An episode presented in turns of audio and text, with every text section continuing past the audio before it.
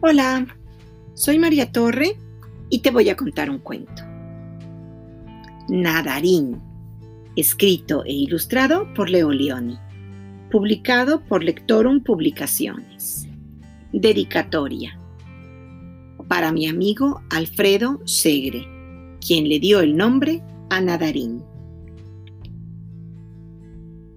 En un rincón cualquiera del mar vivía un banco de pececitos felices.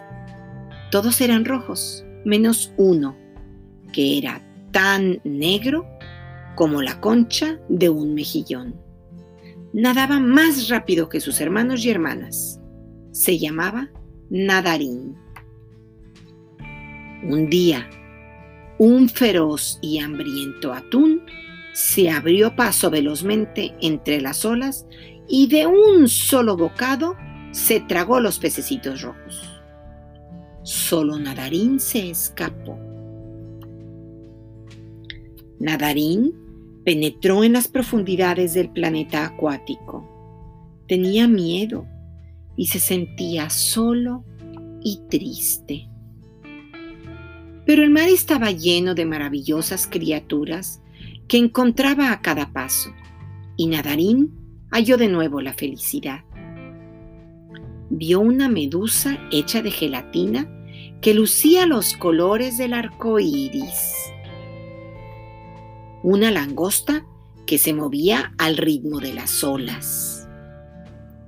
Unos peces extraños arrastrados por un hilo invisible un bosque de algas que crecía entre rocas de azúcar cande.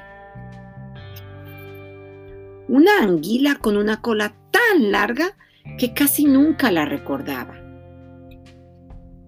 Y anémonas de mar, semejantes a palmeras rojizas, meciéndose al compás de las corrientes. De pronto, divisó un banco de pececitos iguales a él escondidos bajo la sombra de un montón de rocas y algas. Vamos a nadar, a jugar y a ver cosas, dijo feliz. Ni a hablar, le contestaron los pececitos rojos. El pez grande nos comería a todos.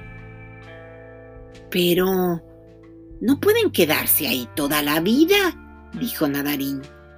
Tenemos que buscar una solución.